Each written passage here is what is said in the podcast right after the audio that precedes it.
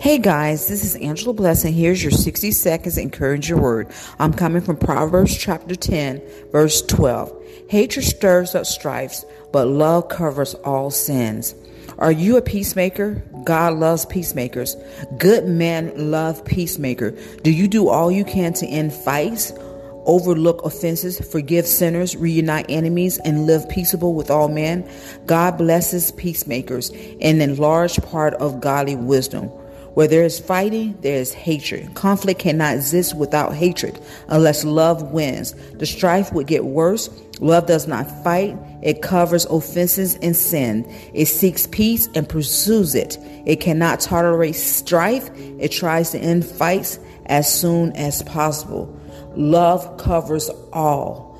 Learn to forgive, learn to sit down and have the right communication skills to one another because a lot of us are misunderstand one another. Love always wins.